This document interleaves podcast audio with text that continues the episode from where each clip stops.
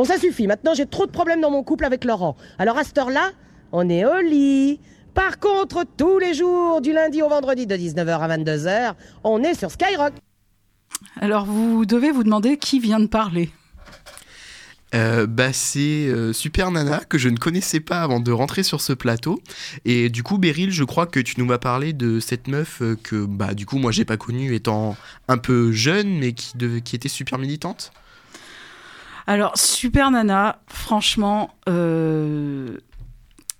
quand j'ai su que justement le 6 février, il y allait avoir un livre qui allait sortir sur elle, euh, et une expo euh, sur elle à Paris le 10 février, euh, je me suis dit, mais punaise, je l'avais mis dans un recoin de mon cerveau sans jamais vraiment l'oublier.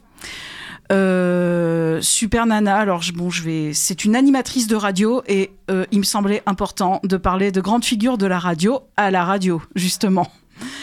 Euh, je suis sûre que même dans d'autres émissions de Radio Campus, euh, il y aura certainement des chroniques sur Super Nana. Et si c'est pas prévu, ben euh, les, copains de voilà les, adelphes de Radio Campus qui nous écoutaient, voilà, n'hésitez pas à parler de Super Nana parce qu'en ce moment ça fait l'actualité. Alors Super Nana, c'est qui? Donc dans le civil, elle s'appelait Catherine Pelletier. Elle est née à Fourmi, dans le Nord. Oui, oui, c'est un vrai nom de commune. Hein, fourmi comme les insectes. Voilà, le 6 février 54. Euh, elle n'a pas tout de suite fait de la radio. Elle a été employée de banque pendant 10 ans. Cependant, elle militait déjà à la CGT. Et euh, elle a fait de la radio euh, donc après la banque. Et elle a quand même une carrière à la radio qui a duré ben, 20 ans, si ce n'est pas plus, hein, c'est pas rien. Et euh, elle a démarré sur une radio indépendante qui s'appelait Carbone 14, puisqu'en fait, au début des années 80, euh, au moment où euh, je crois que c'était Mitterrand voilà, qui venait d'être élu président, même moi j'étais trop jeune, je me souviens pas de tout, n'est-ce pas? Eh ben, il y avait une radio libre hein, qui s'appelait Carbone 14 c'était sur cette radio, bon, c'était vraiment un gros bordel. Hein, voilà, même chez Radio Campus, on est beaucoup plus discipliné. Et euh, je me souviens de, quelque chose qui m'a très extrêmement marqué, c'est que j'ai vu euh, un extrait du documentaire sur Carbone 14. Et euh, j'étais juste scandalisée de voir qu'en fait les mecs, les techniciens, ne la laissaient même pas s'approcher de la table de mixage, des micros, pour qu'elle puisse justement ben, travailler, faire ses chroniques, etc., etc. J'étais mais outrée et, vous, et je pense que vous imaginez pourquoi.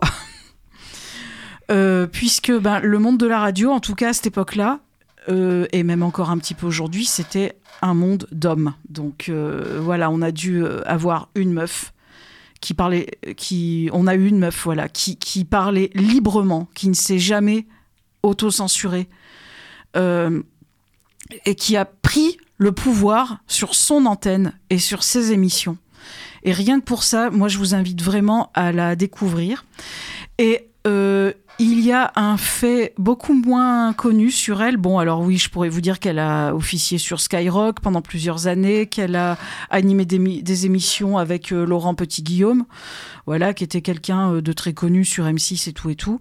Mais voilà, ce que vous savez peut-être moins, c'est qu'en fait, à l'époque, il y avait une association dans les années 90 qui s'appelait Eduxida. C'était une asso dont l'objet social, c'était d'aller parler du VIH dans les bahuts. Eh ben, Super Nana, c'était la marraine de cet asso. Et elle était allée avec Laurent Petit-Guillaume ben, faire des interventions euh, dans, des bahuts avec les bénévoles de Eduxida. Et euh, du coup, euh, Super Nana, de là où tu es, si tu nous entends, dans l'au-delà, on ne savait, voilà, moi je ne savais pas que tu avais fait ça et on t'aime, je t'aime beaucoup. Euh, parce que oui, Super Nana, ben, j'ignorais avant euh, de préparer cette chronique qu'elle était euh, décédée d'un arrêt cardiaque le 13 septembre 2007. Voilà, elle a, ses obsèques ont eu lieu le 27 septembre. et je pense que c'était une personne qui, voilà, qui affichait pas forcément de confession religieuse, mais il se trouve que que, les, que dans les obsèques, il y a eu un temple bouddhiste qui a été impliqué. Donc euh, voilà, c'est certainement une personne qui devait avoir des croyances euh, qui personnellement, moi, m'auraient intéressé de connaître.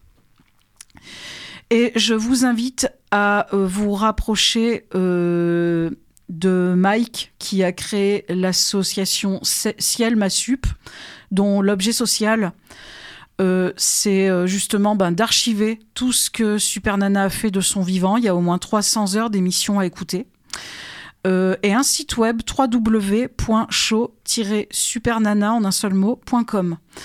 Donc vraiment, allez-y, écoutez tout ça. est ah oui oui c'est ça que j'avais oublié de vous dire aussi, c'est que au moment où je préparais cette chronique, ben j'ai fait quelques recherches sur elle et il se trouve qu'elle est apparue dans l'émission C'est mon choix de Evelyne Thomas. Euh, dont, la, dont la thématique était Je suis une grande gueule. Et moi, ce qui m'a plu, c'est qu'elle a dit Mais en fait, s'exprimer, gueuler, c'est politique. Ça fait partie de la lutte. Bon, elle est, je me suis reconnue à travers elle parce que ben, c'est une personne grosse et elle a la voix qui porte, n'est-ce pas? Donc, euh, et euh, voilà, je me souviens d'elle. si tu veux, en fait, voilà, je te, je te parle à toi, mon cher Marty.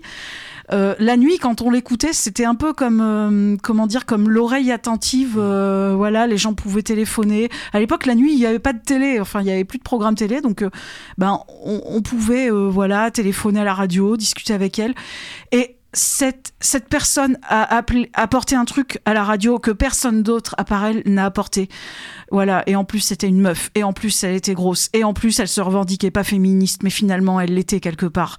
Et, et justement, elle se battait pour que tout le monde puisse prendre la parole. Super Nana, vous ne l'aimez pas Nous non plus.